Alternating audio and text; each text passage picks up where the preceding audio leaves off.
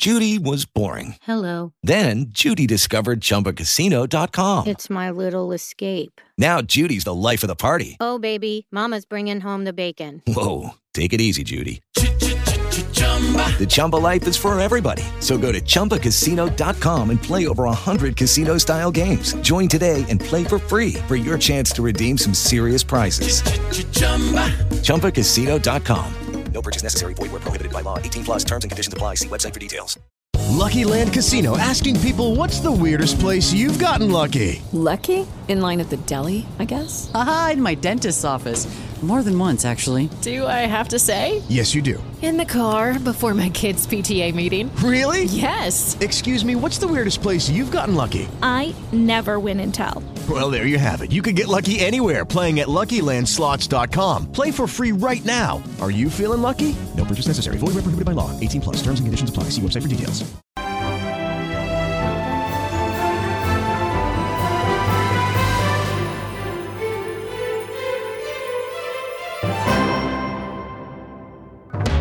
Ciao a tutti e benvenuti a una nuova puntata dei Magnifici 7, stagione numero 2, sempre solo sugli ascoltabili. Io sono Giuseppe Paterno Raddusa e come sempre sono insieme a Simone Spoladori. Ciao a tutti, ciao Giuseppe. Ciao Simone. Allora, io e Simone, proprio come l'anno scorso, anche se in una veste un attimo rivista, siamo insieme per parlare e analizzare le grandi settimane della storia del cinema, tra passato e presente, con un tocco che è un po' scanzonato, un po' guascone, un po', vabbè, possiamo dirlo, preparato. Sì, un po' di tutto, ma non troppo. Ok, di tutto un po', come Di si tutto diceva un un po'. tempo. Iniziamo? Io direi di sì. ok, dai. iniziamo. In questa nostra carrellata dell'ultima settimana di cinema partiamo da sabato 7 settembre. Presidente Martel, qual è il vincitore del Leone d'Oro come miglior film della 76esima Mostra internazionale d'arte cinematografica della Biennale di Venezia? Joker by Todd Phillips. È stato emesso il verdetto della 76esima mostra del Ebbene cinema sì. di Venezia, o meglio Lucrezia Martel, la regista Lucrezia Martel, ha emesso il verdetto insieme alla sua giuria. Lo avete sentito nella clip che abbiamo appena ascoltato, ha vinto Mhm. Joker di Todd Phillips. Per la tua l- gioia. Esatto, gioia di Joker.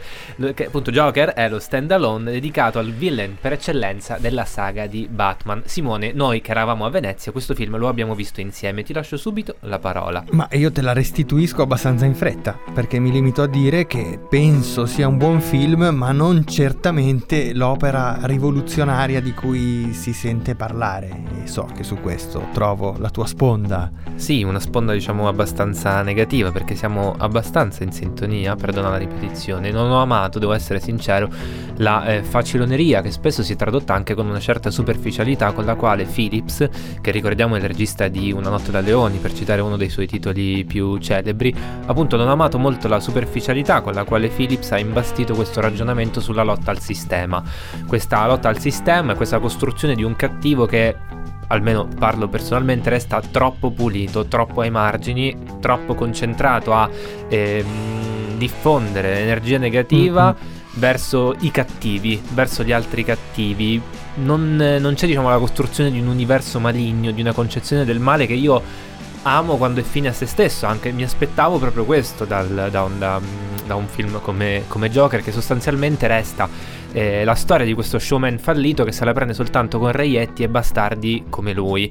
Per me è, Sì. è un ni, nonostante vabbè, la, la- la consueta prova da gigante di Joaquin Phoenix, ma questo ce lo aspettavamo un po' tutti, ecco. Diciamo che forse da questo punto di vista era più innovativo ed efficace il Joker eh, del, del film di Nolan, del secondo capitolo della Sì, trilogia di Nolan. Quello era forse un cattivo che aveva più efficacia nella rappresentazione di un male assoluto e senza spiegazioni rispetto a questo, che ha delle radici, come dici tu, invece un po' banali nella sua costruzione. Sì, abbiamo la solita mamma psicotica eh, interpretata da Francis Conroy, abbiamo appunto questo fallimento nel- nel- dal punto di vista del legame del personaggio con lo show business, c'è questo personaggio interpretato da eh, Bob De Niro che richiama l'universo di Re per una notte, c'è tutta diciamo una riflessione sull'analogia con certe opere scorsesiane, diciamo, sullo sfondo. Che è un ecco. aspetto che a me non è dispiaciuto. A me un invece po' sì, questo, nel eh. senso che l'ho trovato anche questo un po' scontato, un, Mm, po', un po' regalato. Poi eh, devo dire la verità, questa tendenza mainstream, e la chiudo qui, di voler a tutti i costi giustificare il male con queste dietrologie. Parlo appunto di personaggi come quelli dei cinecomic, ma parlo anche, non so, di Disney, operazioni come Malefica, questo voler trovare a tutti i costi il motivo per cui a un certo punto si diventa cattivi, affondando le radici nell'infanzia turbata, perturbata, pardon, di qualcuno, Mm. mi sembra un po'... Mi sembra un po' ovvio, un po' banale, un po' Quindi poco ni, interessante. Ni, ni, il tuo ni, Ni perché ci sono dei momenti in cui effettivamente mi sono spaventato. C'è la bellissima scena della metropolitana in cui esplode la violenza. Se ti ricorderai, avevo le orecchie eh, tappate perché immaginavo che quella pistola prima o poi avrebbe sparato. Se c'è una pistola nel cinema americano, prima o poi spara. Questa Mm. è la regola. E quindi dicevo, mi sono spaventato in certi passaggi, però sostanzialmente a livello di progetto, a livello di idea, a livello ideologico, passami il termine, questo film secondo me non funziona. Allora Beppe, con il tuo ni ricordiamo ai nostri ascoltatori no, però vabbè. Ricordiamo ai nostri ascoltatori che Joker sarà nelle sale italiane il 3 ottobre e quindi si potranno fare la loro opinione e vedere se sono più dalla parte del tuo ni o dalla parte del sì di, Di Lucrezia Lucrezia Martel Martel. e dei suoi giurati.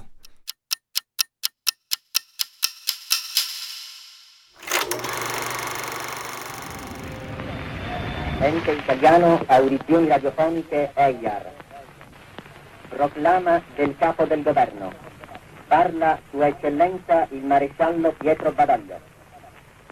Il governo italiano, riconosciuta la impossibilità di continuare la impari lotta contro la soverchiante potenza avversaria, nell'intento di risparmiare ulteriori e più gravi sciagure alla nazione, ha chiesto un armistizio al generale Eisenhower, comandante in capo delle forze alleate anglo-americane.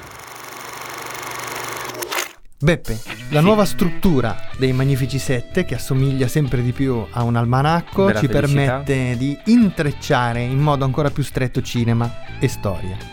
E allora, siamo all'8 settembre. 8 settembre, 8 settembre 43, data drammatica per la storia d'Italia, non così spesso associata al cinema. Allora Simone, hai detto bene, forse non tutti ricordano l'8 settembre come data diciamo fondante per la storia del nostro paese, ma l'8 settembre è il giorno in cui il maresciallo Pietro Badoglio, capo del governo, alle 19.42 al microfono dell'EIAR pronuncia il, messaggio che avete appena ascoltato nella clip che, che abbiamo sentito poco fa, con il quale annuncia l'entrata in vigore dell'armistizio con gli anglo-americani. In questo momento inizia l'occupazione tedesca del nord dell'Italia la resistenza che porterà alla liberazione del nostro paese. Allora, mentre di film sulla resistenza ce ne vengono in mente a tonnellate, Rossellini insegna, ci siamo chiesti, ma ci sono film che raccontino proprio l'armistizio e le sue immediate conseguenze? Bene, ne consigliamo tre. Allora, il primo è Gli Sbandati, Beppe, film del 1955 di Francesco Maselli, presentato alla Mostra del Cinema di Venezia. È un film ambientato nei dintorni di Milano e racconta il dilemma di un gruppo di sfollati indecisi all'indomani dell'8 settembre se partecipare, se prendere parte alla resistenza o scappare in Svizzera. Allora, il secondo film invece è un film di un regista che amo molto, che ci ha Lo lasciato so, nel lo so. 2008, si chiama Florestano Vancini, ed è La lunga notte del 43, tratto da un racconto di Giorgio Bassani ed è ambientato a Ferrara, che poi è il posto dove Florestano Vancini è nato, ed è ambientato proprio nelle settimane successive all'8 settembre. Protagonista uno degli attori più sottovalutati del nostro cinema e del nostro teatro, Enrico Maria Salerno. Terzo film. Stesso anno, 1960, il bellissimo Tutti a casa, che eh, secondo me è il più bel film di Luigi Comencini, ed è quello che in maniera più diretta racconta proprio lo spaesamento totale dell'esercito italiano dopo l'annuncio di Badoglio, esercito che viene lasciato totalmente privo di disposizioni e direttive. E qui Beppe in questo film c'è un grande, grandissimo Alberto Sordi. Sì, nei panni di un sottotenente, ricordiamo che il film, oltre a essere stato scritto da eh, Luigi, Comencino, Luigi Comencini pardon, stesso, è stato scritto anche in collaborazione con una delle coppie d'oro Certo. del cinema italiano, che, sono, che è appunto quella formata da Age Scarpelli, e poi c'è anche Marcello Fondato, che ha appunto contribuito alla sceneggiatura di questo film. Aggiungo anche un altro dettaglio, Beppe, oltre ad Alberto Sordi, in questo film c'è anche un grandissimo Edoardo De Filippo. Che interpreta appunto il padre del protagonista, il signor Innocenzi.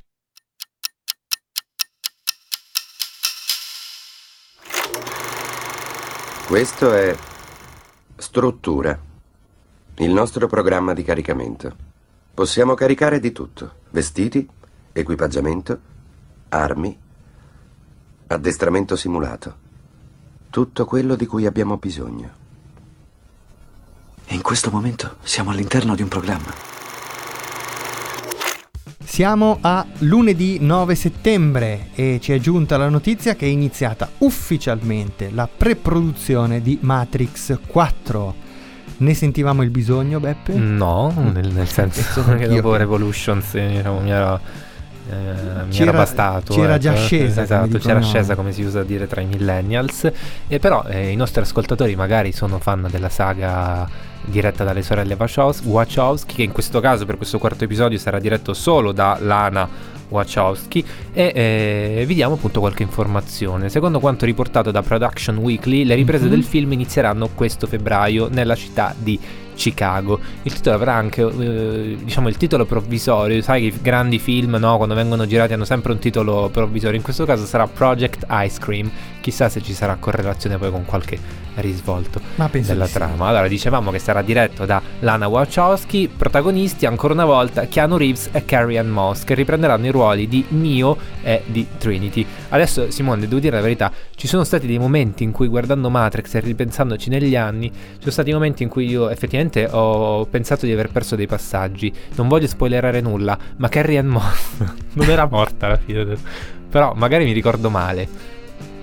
Beh, eh, Sì, no, sì, era morta, ragazzi. Scriveteci e diteci, ragazzi, vi ricordate male? Non è morta, oppure è morta all'universo parallelo, quel che l'è, e. eh, Ma in ogni caso penso che non sarebbe un problema. no? Assolutamente no. Farla- Infatti è proprio una notazione inutile la mia, però la terremo. Però ti dico, Beppe, che oltre a essere l'anno dell'annuncio di Matrix 4, di cui abbiamo detto nessuno di noi due sentiva l'esigenza, No, come vedete. è anche l'anno del ventesimo anniversario. Ricorre il ventesimo anniversario dall'uscita del primo film. E questa è forse una eh, ricorrenza un pochino più importante. Perché Matrix ha sicuramente avuto un impatto molto eh, rilevante, molto significativo sull'immaginario cinematografico e non solo quello cinematografico, tanto che per parlare di questa ricorrenza abbiamo qui in studio Matteo Bonazzi. Filosofo e psicanalista, docente di filosofia della storia all'Università di Verona e membro della scuola lacaniana di psicoanalisi. Matteo, mi sono perso qualcosa? No, no, va benissimo, grazie. Ciao, l'ho Matteo, buongiorno. Ciao Matteo, ben arrivato. Buongiorno, buongiorno. Allora Matteo, parliamo con te di Matrix, di Matrix, perdonami. Io e Simone abbiamo avuto modo di ragionare insieme su questo film nella prima parte dell'episodio, adesso è arrivato il momento di confrontarci anche con te e sentire un po' come la pensi sul film delle sorelle Wachowski. Allora, una cosa che secondo me è interessante condividere con te è capire come questo film ha letteralmente intercettato lo spirito del tempo, del suo tempo. Questo film esce, ricordiamolo, nel 1999, è un'epoca in cui internet è già arrivato, non è ancora arrivato nell'accezione che conosciamo oggi. Mm. Sì, si parla di rivoluzione digitale, ma ancora non, non si è, diciamo, ben consapevoli di quello che... C'era che ancora il modem a 56k. Certo, forse. c'era la paura del millennium bug, c'erano tante cose che oggi Mm. ci sembrano obsolete, ma che all'epoca rappresentavano un po' uno spauracchio di, di- di peso. Ecco, come, come- come prendiamo Matrix e lo diciamo decliniamo secondo quello che era lo spirito del tempo? Sì, sì, mi, mi viene da dire così, eh, che non possiamo che prenderlo a partire da quello che eh, poi è oggi il nostro tempo, non è più già quello di allora, no? In effetti probabilmente quando è uscito eh, la ricezione ha fatto capire che si trattava, come dire, anche come dire, di una messa a fuoco di quello che stava avvenendo. E oggi noi siamo già un po' altrove, no? E da questo punto di vista, un po' ripensando anche a questa conversazione, ripensando a quando ho visto il film, eccetera, beh, secondo me c'è qualcosa che effettivamente eh, indica una distanza, cioè non siamo già più dentro Matrix in qualche modo, no? Quindi questo...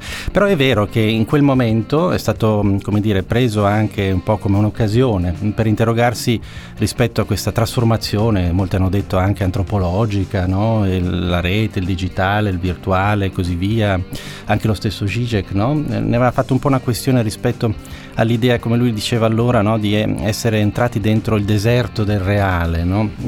Ma io direi così, in realtà pone una questione che è eterna, mm, è il rapporto, diciamo così, tra verità apparenza, certo. è una questione metafisica classica. Di che non è magari... nulla di nuovo però. No, no, no, certo, certo. Mm.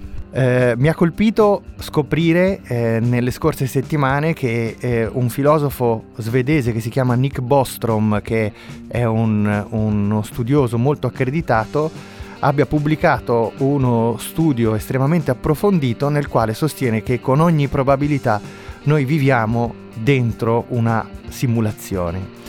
Allora, la, la questione che vorremmo porti adesso è proprio questa, cioè secondo te quanto questo, questo film, tu hai sottolineato la distanza che ci separa da Matrix, ma quanto questo film ha influenzato l'immaginario, eh, la nostra percezione del mondo e di alcune questioni?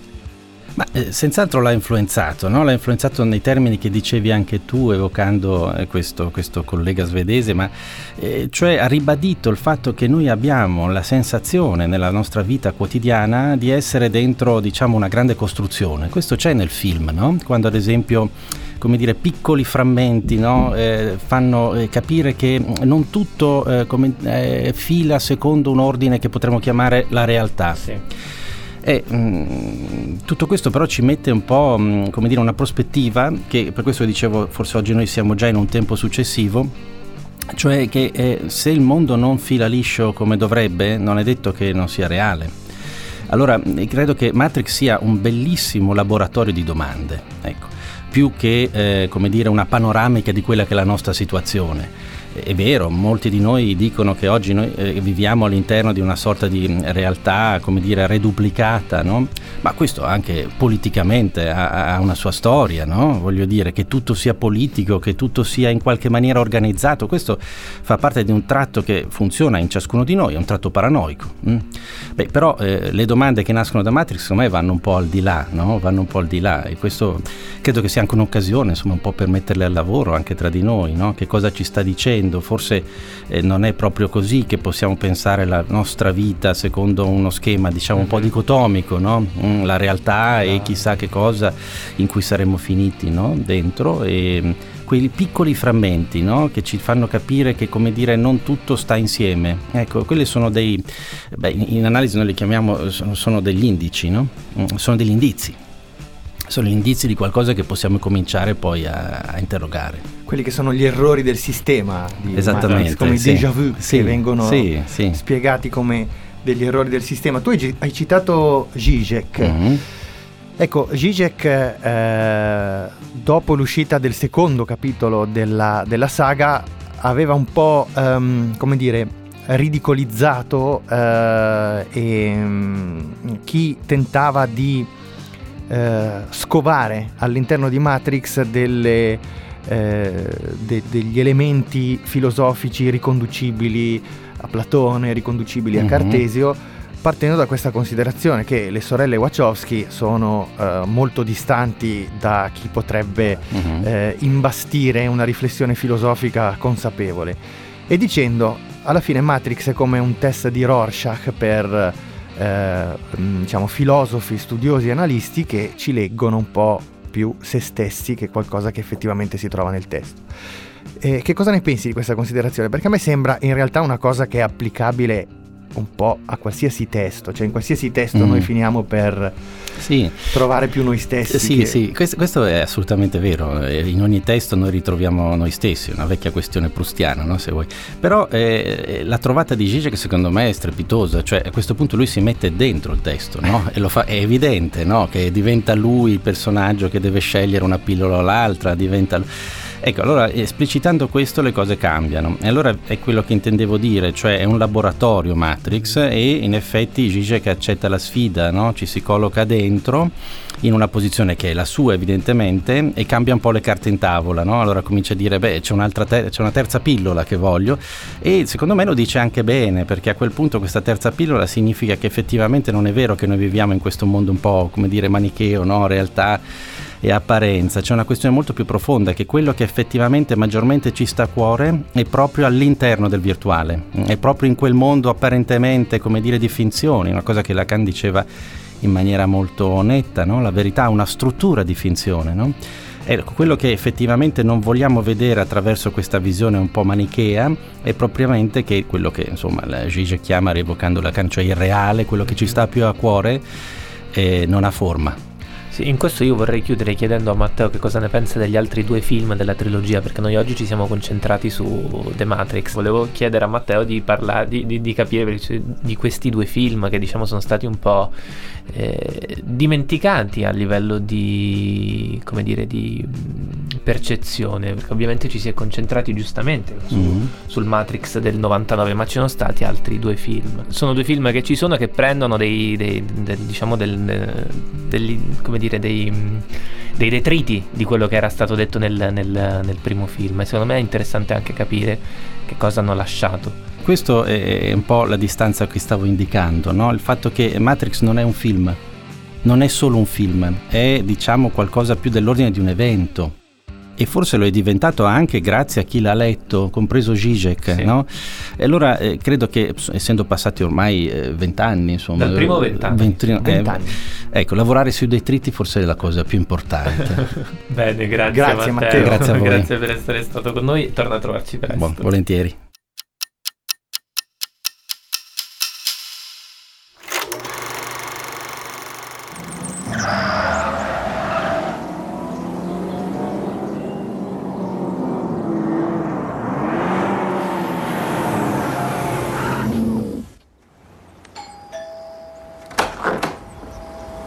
Tu sei Jimmy, giusto? È casa tua? Sì, proprio così. Sono il signor Wolf. Risolvo problemi. Ah, bene, ne abbiamo uno. Martedì 10. Beppe, sono 25 anni dall'uscita in sala di Pulp Fiction di Quentin Tarantino. Tanti auguri. Tanti auguri. Tanti auguri Pulp Fiction. Allora, come diciamo... Eh imbastiamo questo blocco dedicato a Pulp Fiction, ti volevo leggere le righe. Non lo so come lo imbastiamo, no, forse non l'abbiamo preparato. No, no, invece sì, sì, perché volevo leggerti cosa scriveva nel 1994 una famosa critica italiana mm-hmm. che è mhm. Irene Bignardi sulle ah. pagine di Repubblica. Allora, Irene Bignardi scrive questo, ti faccio una sintesi. Sì. Da quando sono tornata a rivedere Pulp Fiction di Tarantino dopo la Palma d'Oro che il film ha conquistato a Cannes, vivo in un terribile dubbio. Sono una giovanottista o una vecchiottista? Quindi la seconda visione questa, esatto. seconda visione di Pulp Fiction della Bignardi, ok. Esatto. Allora, Irene Bignardi continua dicendo che confesso che dopo aver messo a suo tempo il debutto di Tarantino, Le Iene, tra i cinque film più interessanti del 93 e dopo aver espresso nella corrispondenza da Cannes giudizi compromettenti, lei parlava di grande divertimento, della conferma che è nato un autore di talento visivo spettacoloso e di un'abilissima tenuta degli attori, il fatto di trovarmi inopinatamente vecchiottista, se, secondo il metro aureo di Pulp Fiction, mi stava, compagnia a parte, un po' stretto. Ma è vero che se la prima impressione è quello che conta, non fa male anche rivedere i film, mm-hmm. per mhm. scoprire per esempio come mi è accaduto che, sotto- che, sottoscriverei, perdonatemi ancora, sia il giudizio positivo sul talento e la brillantezza, sia le riserve sulla violenza, ma anche che l'abilissimo gioco di Pulp Fiction, esaurito l'effetto pirotecnico della prima volta, a una seconda visione rivela tutte le saldature dei suoi trucchi, un manierismo del meccanismo della destrutturazione che finisce per essere ripetitivo, una leggerezza che sfiora l'inconsistenza. Simone, a te mm. la parola. Ma innanzitutto, Beppe, perché sei andato a ripescare questo, eh, questo insieme di dubbi che Beh, la Bignardi avanza su, su Pulp Fiction? Beh, Personalmente perché non sono d'accordo, però lo trovo mo- scritto molto bene, lo trovo eh, il punto di partenza per un dibattito su quella che è stata la funzione di Quentin Tarantino nel mondo del cinema in questi ultimi 30 anni, sostanzialmente, mm-hmm. e volevo condividerla con te. Bene, ti ringrazio, anch'io non sono d'accordo anche se ci sono delle cose che la Bignardi dice che eh, sono interessanti, eh, secondo me sono più adatte a quello che succederà dopo Pulp Fiction. Dici? Secondo me sì, eh, mi riferisco in particolare ai film immediatamente dopo Pulp Fiction, eh, i due Kill Bill che sono mm-hmm. film che io non amo no. assolutamente e in un certo senso eh, lo, uh, quello che dice la Bignardi lo attribuisco in maniera più, um, più facile ai tarantiniani più che a Tarantino stesso. Bella Fran, bella, bella, bella paraculata dici. No, no, no, dico, bel modo di rispondere. No, è interessante. eh, per quanto riguarda Jackie Brown, invece. No, Jackie Brown è un film che... mm, Perché arriva prima di Kill Bill, quindi te lo chiedo semplicemente per, per questo. Sì, mi è piaciuto proprio nella misura in cui aveva spiazzato molti di quei tarantiniani di cui parlavo prima. Che infatti non lo, non lo inseriscono mai quando devono giocare di citazioni, o comunque molto poco rispetto ad altri, ad altri titoli. Comunque è vero che i ra- i tarantiniani, perdonami, sono un, un bel match. Però io so che c'è un modo particolare con cui tu, con cui tu vuoi festeggiare Pulp Fiction. Ma no, beh, perché sono passati 25 anni da- dall'uscita di Pulp Fiction eh, e quest'anno, eh, a breve, tra l'altro settimana prossima in Italia, vedrà la luce eh, C'era una volta Hollywood, che è il nono film di Tarantino, il nuovo film di Tarantino e forse il modo migliore per festeggiare i 25 anni di Pulp Fiction sarà andare a vedere C'era una volta Hollywood. Che tu hai già visto a Cannes. Sì, ho già visto a Cannes, ma direi che del film in sé potremo parlare settimana prossima, in modo da eh, inserirlo nel nostro almanacco. Ehm, ti dico una cosa che parte proprio da Pulp Fiction. Pulp Fiction è indubbiamente un film che ha cambiato la storia del cinema e questo lo, lo dicono anche eh, Manuali i manuali di storia del Vulgata, cinema, eh. insomma un film che ha sintetizzato in modo perfetto, almeno al cinema, la postmodernità, così si dice.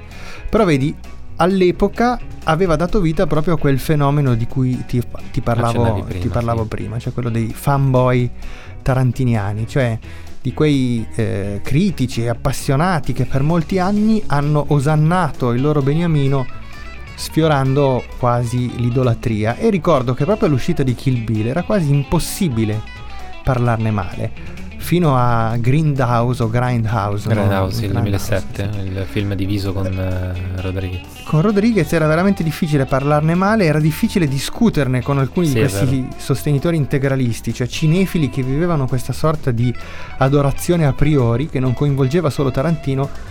Lucky Land Casino asking people what's the weirdest place you've gotten lucky? Lucky? In line at the deli, I guess? Aha, in my dentist's office. More than once, actually. Do I have to say? Yes, you do. In the car before my kids' PTA meeting. Really? Yes. Excuse me, what's the weirdest place you've gotten lucky? I never win and tell. Well, there you have it. You can get lucky anywhere playing at LuckyLandSlots.com. Play for free right now. Are you feeling lucky? No purchase necessary. Void where prohibited by law. 18 plus. Terms and conditions apply. See website for details. ma anche molte delle sue fonti. Ricordo la discutibile, almeno per me, forse su questo tu hai un parere diverso, ma la discutibile rivalutazione del cinema italiano di serie Z fatta semplicemente perché questo cinema divertiva il maestro. Sì, dal punto di vista di Tarantino appunto lo ascrivo al suo grandissimo entusiasmo nei confronti di, di questo cinema, da qui a fare appunto quella apologia che poi si può riservare a pochi titoli. pochi è chiaro titoli, che certo. non si sevizia un paperino di Lucio Fulci e per me è un capolavoro, tanti altri film che magari non cito perché non sono... non è giusto farlo, non è elegante farlo, no. Però sì, sono assolutamente d'accordo. Ricordo quel periodo, il 2003-2004 più o 2004? meno. 2003 per Kill Bill volume 1, primavera 2004 per Kill Bill volume 2, in cui era sostanzialmente impossibile mettere in discussione Esatto. il cinema di Tarantino in, in tante sue forme. Personalmente, se posso aggiungere una cosa Sì. a quello che dici tu, è vedere come tutto questo abbia eh, generato negli anni una- un altro meccanismo. Mm. Nel senso che adesso certa parte di critica trova quasi irrilevante continuare a discutere della pertinenza di Quentin Tarantino e della forza del suo, del suo cinema, mentre invece il grande pubblico, e con questo non voglio utilizzare eh, un, un aggettivo di demerito, però il grande pubblico è veramente ormai ehm, votato a quella idolatria di cui parlavi prima. Cioè io mi ricordo che fino a 15 anni fa Pulp Fiction era bello per una certa parte di pubblico, ma eccessivamente violento, eccessivamente esagerato per l'altra. Adesso andando in giro, andando comunque a sondare quello che pensano le persone, Pulp Fiction è veramente un film che mette d'accordo tutti, è un film che viene citato in, in continuazione, ha veramente scavalcato no? quella che era la, fra- la, diciamo la, la parte da, da- da- cinefilo, la parte di nicchia per arrivare veramente a entrare nella bocca delle persone. Non so se considerarla come una cosa negativa o positiva o semplicemente come una tendenza. Secondo me questa tendenza Beppe è stata eh, supportata dal fatto che Tarantino, da Bastardi senza, inglo- senza gloria Senza in gloria. poi, ha inaugurato una stagione nuova del suo cinema, che per certi versi possiamo considerare, almeno io la considero una stagione più matura, più consapevole, e ha dimostrato di essere ben altro rispetto a quel genio irriverente, dissacrante che tutti dipingevano, cioè di possedere anche uno spessore teorico notevole e, e quindi di non fare più un cinema, diciamo, lo dico con affetto, mm-hmm. eh, da nerd. Quindi viva Pulp Fiction, ma il Tarantino che preferisco è di gran lunga il secondo, quello che ci ha regalato, ad esempio, quello che secondo me è un capolavoro assoluto come di Hateful Eight. Eight sì.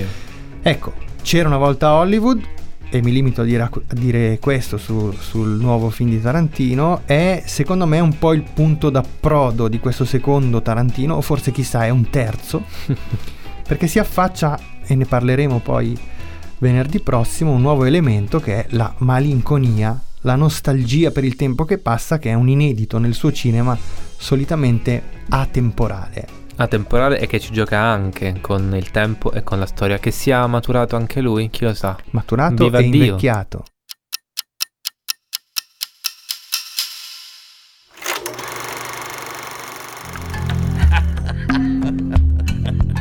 ah, no, no, no, niente affatto. Mi piacerebbe comunque, alta come un cavallo, robusta come un toro e bella come un fiore. Così l'ho fatta quella recinzione. Mi hai beccata, eh? Dove l'ho messa? Cominciamo da lei. Non avrei mai dovuto andarci in quel posto prima di tutto. I ricchi. Un mucchio di stronzi che galleggiano sui quattrini. Ok, siamo arrivati all'11 settembre anche pronunciarlo fa un po' effetto. Fa un po' vero? effetto, sì, sì, sì. Però fammi dire questa banalità, che Vai. sarà una banalità, ma secondo me è sempre utile da Vai. ricordare. 11 settembre 2001, una tragedia spaventosa che uccide quasi 3.000 innocenti e segna per sempre l'immaginario del mondo occidentale. 11 settembre 1973, a Santiago, una tragedia spaventosa che rovescia un governo legittimamente eletto, pacifista e progressista come quello di Allende e con il supporto della CIA mette a capo del Cile un efferato dittatore come Augusto Pinochet che di, vittima, di vittime ne mieterà decine di migliaia. Attenzione quindi, ricordiamo tutti gli 11 settembre della contemporaneità, su questo 11 settembre cileno aggiungo ci sono film molto interessanti mi viene in mente Post Mortem di Larrain, mm-hmm. mi viene in mente anche il recente documentario Santiago Italia di Nanni Moretti. Di Nanni Moretti. Eh, hai citato dei titoli molto belli, soprattutto invito le persone, a chi ci ascolta, a recuperare il documentario di Nanni Moretti che è uscito l'anno scorso. Sì. Eh, eh, però non sono d'accordo su, su una cosa di, di, quanto hai appena detto. Tu hai parlato di immaginario occidentale quella tragedia, mi riferisco ovviamente al World Trade Center, non è semplicemente limitata al, all'immaginario occidentale, in quanto il World Trade Center rappresentava la forza dell'Occidente anche agli occhi di chi l'Occidente lo sognava, quindi non è qualcosa che è rimasto, diciamo, come dire, eh, limitato a quell'immaginario lì, ma che in un certo senso ha contagiato tutti gli altri immaginari.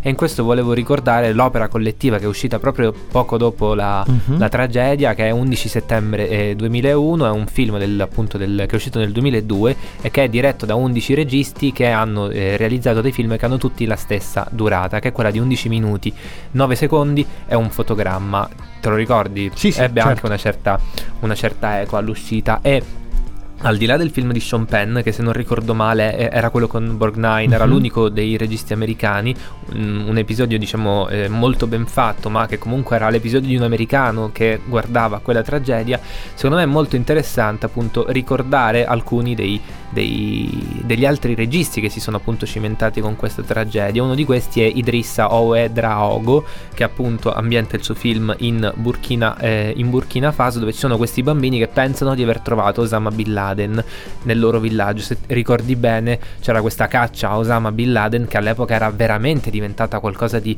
di estremamente ossessivo, ossessivo da, par- da, parte di, da, parte di, tutti. E poi ovviamente c'è Ken Loach che ha eh, fatto un film ricordando quello che era successo eh, nel 1973 appunto con Pinochet, quindi spostando la tragedia eh, americana in un altro continente, scusami, non in un altro continente, a sud del continente, in un altro tempo. Poi c'erano anche altri titoli interessanti come appunto quello di Claude Lelouch che se ricordi aveva affidato il suo film alla storia di una ragazza sordomuta che vedeva a un certo punto, c'era questa bellissima scena delle ombre, che, che, delle torri che crollavano nel, nel, nel muro del suo appartamento come riflesso di ombre nel muro del suo appartamento. Insomma, quello era un film che a me aveva particolarmente colpito e che mi aveva fatto comprendere come questa tragedia avesse colpito sì l'immaginario occidentale, ma era un immaginario che era profondamente radicato anche in altri immaginari cui magari non apparteneva dal punto di vista empirico, perché ovviamente parliamo di immaginari africani, parliamo di, immag- di immaginari eh, asiatici. Eh, però nulla, semplicemente volevo, volevo un attimo compendiare quanto detto da te.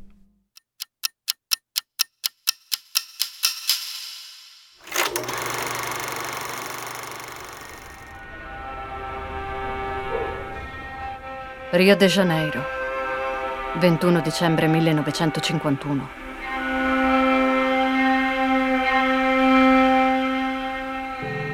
Cara sorella, ti penso moltissimo. Continuo ad aspettare le tue lettere che non arrivano e temo che anche le mie non ti stiano arrivando.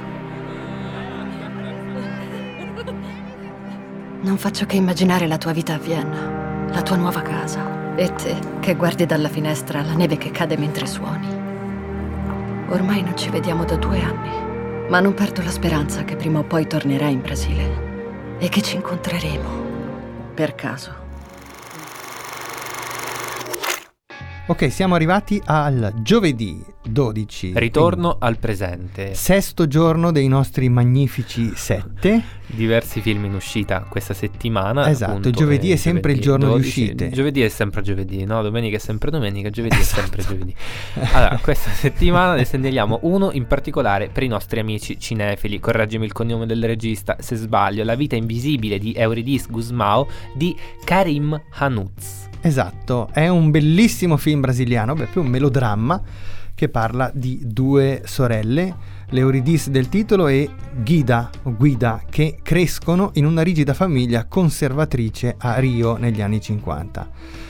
Guida, con l'appoggio della sorella, fuggirà una notte per sposare in segreto il suo amante e andare all'estero, mentre il padre padrone della famiglia Guzmao sceglierà per la figlia dissidente una sorta di damnatio memorie.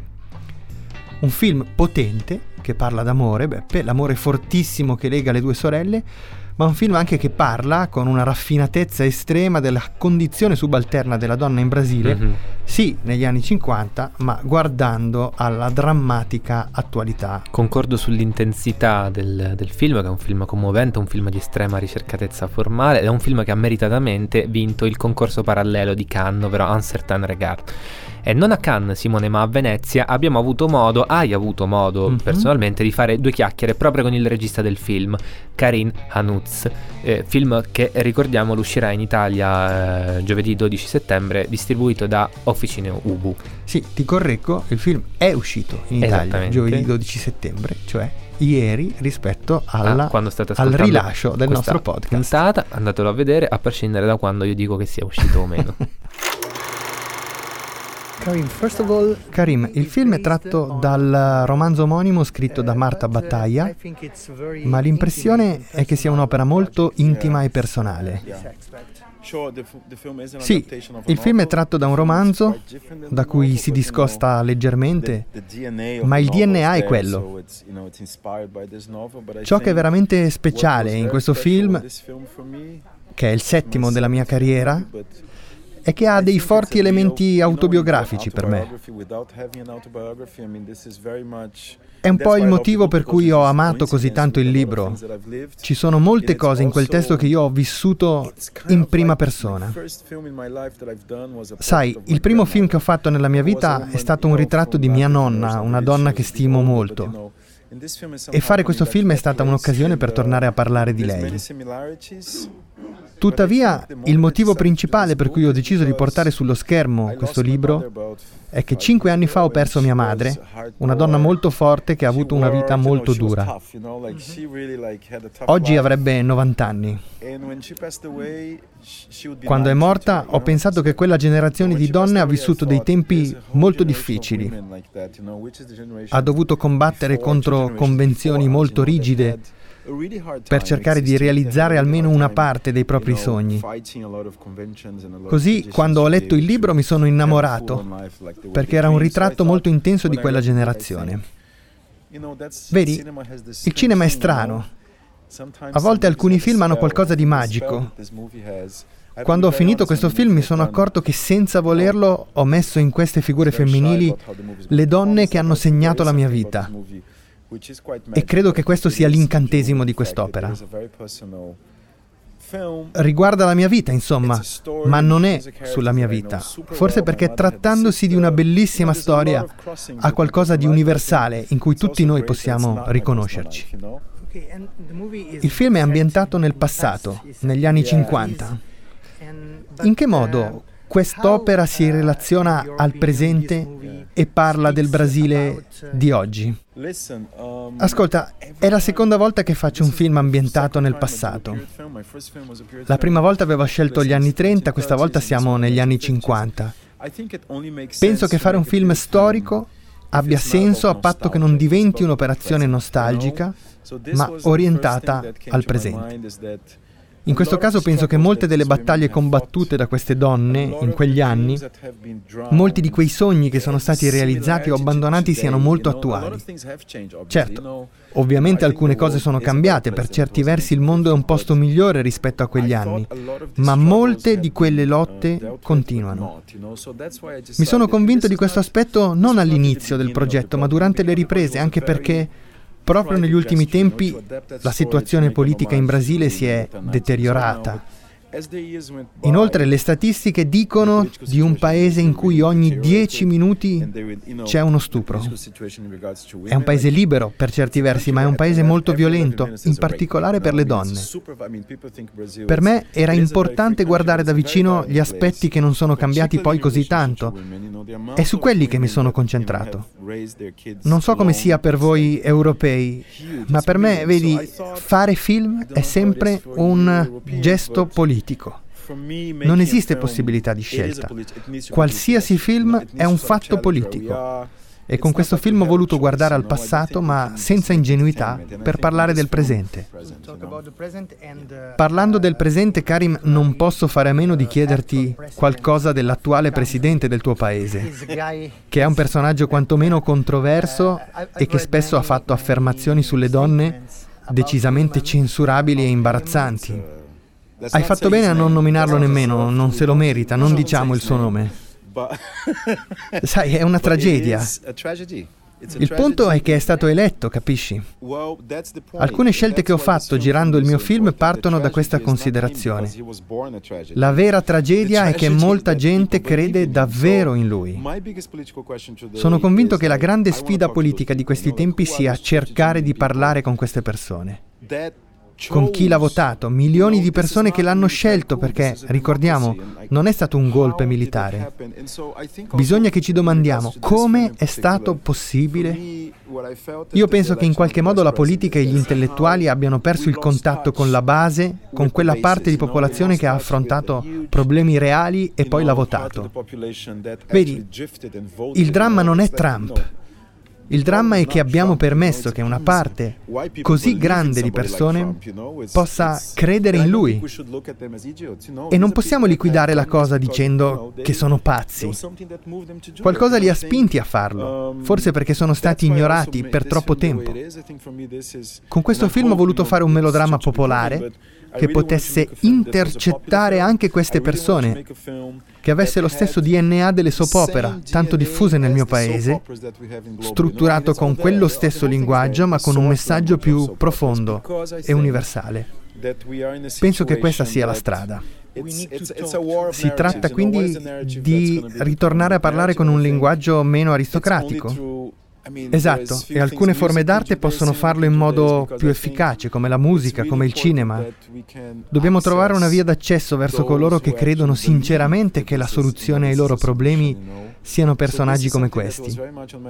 Questo aspetto mi ha guidato durante la realizzazione del film nella mia riflessione sulle donne, perché penso che la questione femminile sia politicamente centrale oggi e vada al di là del femminismo. Secondo me questi movimenti autoritari che stanno nascendo un po' ovunque in Occidente, anche in Italia, sono ancorati a un modello sociale patriarcale, a cui si aggrappano disperatamente per rimanere al potere. Perciò affrontare la questione femminile significa andare alla radice del problema problema. Il mio film parla di questo e penso che un film storico sia una buona soluzione perché permette di affrontare il problema da un'angolazione non troppo frontale, ma più metaforica. Ultima domanda, hai usato la parola melodramma. A me è parsa evidente la volontà da parte tua di omaggiare alcuni grandi cineasti del passato, in particolare Douglas Sirk. Certamente sì, io amo Sirk. Lo guardavo da giovane, i suoi film molto spesso venivano trasmessi di pomeriggio alla televisione brasiliana. A volte guardavo i suoi film mentre facevo i compiti e mi affascinavano tantissimo. Ne ammiro soprattutto il coraggio, in particolare in un film lo specchio della vita, che era un remake di un film degli anni 30. Cirque è l'ispirazione maggiore per me, ma anche Almodovar, in particolare i suoi primi film che sono così punk, come Pepi Lucy Bomb. La cosa più interessante in lui è che ha preso il melodramma alla Cirque e l'ha reso molto madrileno, molto spagnolo. Tornando a Cirque, la cosa fantastica è che se leggi le sue sceneggiature sono quasi insulse, semplicemente non funzionano. Il suo cinema è tutto nella messa in scena. Un'altra grande ispirazione per me è Juan Pedro Rodriguez e ovviamente anche Fassbinder. Vedi, il melodramma funziona soprattutto se vuoi affrontare anche in forma metaforica le tensioni dimensioni dei grandi cambiamenti sociali. Ad esempio, Cirque parla dei mutamenti della famiglia tradizionale negli anni 50. Fassbinder parla delle contraddizioni della Germania post-bellica. Penso sia un genere molto politico e molto sottovalutato. Thank you.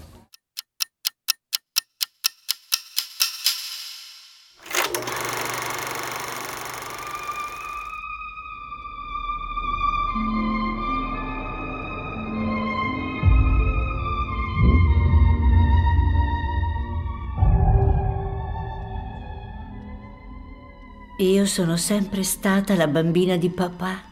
Lo era anche lei?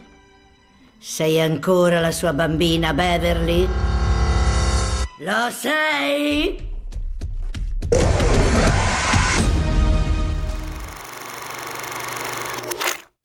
E oggi Beppe giorno del rilascio del nostro podcast è venerdì 13 e non ti vengono i brividi per questo. No, o meglio, sì, perché adesso devo andare a prepararmi con un matrimonio e quindi for- ma non per il matrimonio, ma perché devo mettere la cravatta e quindi questo è un bel problema. Non il tuo. Non però. è il mio, no, avreste no, bene, saputo, bene. l'avremmo scritto sui social. Comunque no, non ho i brividi, Simone, devo dire la verità. Non oggi. Peccato perché venerdì 13 è una data ovviamente legata a un immaginario horror e tra i film in uscita nei giorni scorsi, Mhm. in realtà è uscito giovedì eh, 5 settembre, c'è un horror che eh, mm, mi sembra interessante trattare più che altro perché ci permette finalmente, dopo tanta armonia, di tornare a dividerci. Era ora.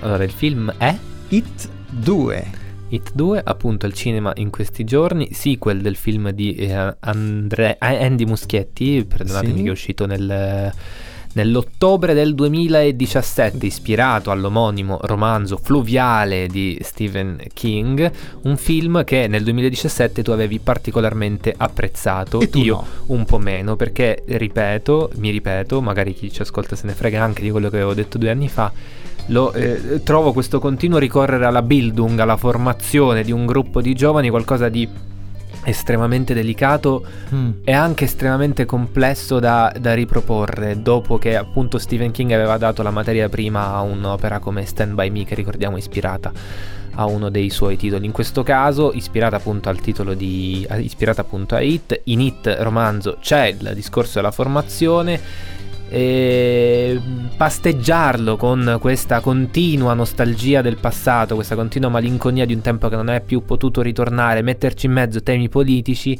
metterci in mezzo un personaggio che fa paura semplicemente perché sbuca all'improvviso e ti fa gridare, secondo me è poca roba, nel senso... Però a te vera- non ha fatto paura, hai detto. eh, non, non mi ha fatto paura perché a un certo punto capisci che eh, prima o poi salterà fuori. Poi devo dire la verità, ammetto anche che eh, rispetto alla miniserie con Tim Curry io Mm. anche vent'anni in più rispetto a quando l'avevo vista la prima volta. La prima volta. Quindi ci sono delle cose che mi spaventano un po' meno. Poi ti capita anche no, magari di leggere le interviste agli attori che ti spiegano come si sono preparati al ruolo, quindi facendoti perdere un po' quella componente virginale, virginale no, rispetto alla paura. È vero, non andrebbero mai ascoltate, così come gli attori non andrebbero mai ascoltati. No, sono d'accordo. No, sono d'accordo, sono d'accordo. Chi lo sa. Però diciamo che eh, sì, effettivamente non mi ha fatto paura Simone.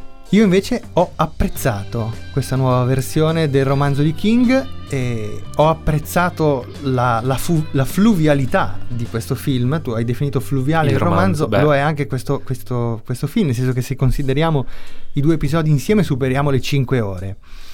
E ho apprezzato anche lo slittamento temporale che viene operato Sì. rispetto al romanzo, per cui gli anni 80 che nel romanzo ovviamente erano il presente, qui diventano il passato, e i passato. giorni nostri sono il presente.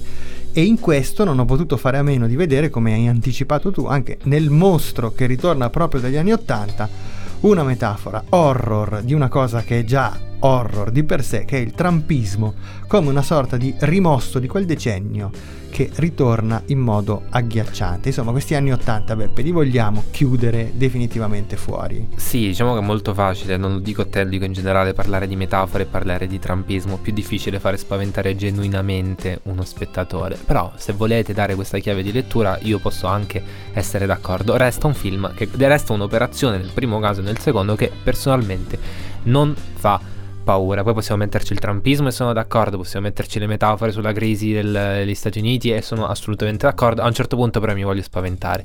Non lo fai, eh, è un problema. Allora, scriveteci in questa settimana Insultati, perché sa che io suggerendoci... oggi mi prendo due o tre insulti No, non non, da poco. non- non scriveteci insulti per Beppe, ma scriveteci, suggeriteci dei modi per farlo spaventare durante questa settimana. Ho due o tre suggerimenti. Noi ci ritroveremo settimana prossima, sempre qui, sempre divisi su alcuni temi, uniti In su altri. altri fronti, qui ai Magnifici 7, non solo sul sito degli ascoltabili ovviamente, ma anche su... Spotify, Bene. anche su Apple Podcasts, Sì. anche sui nostri canali social, Facebook, Instagram, ci trovate, ci potete scrivere, potete commentare gli episodi.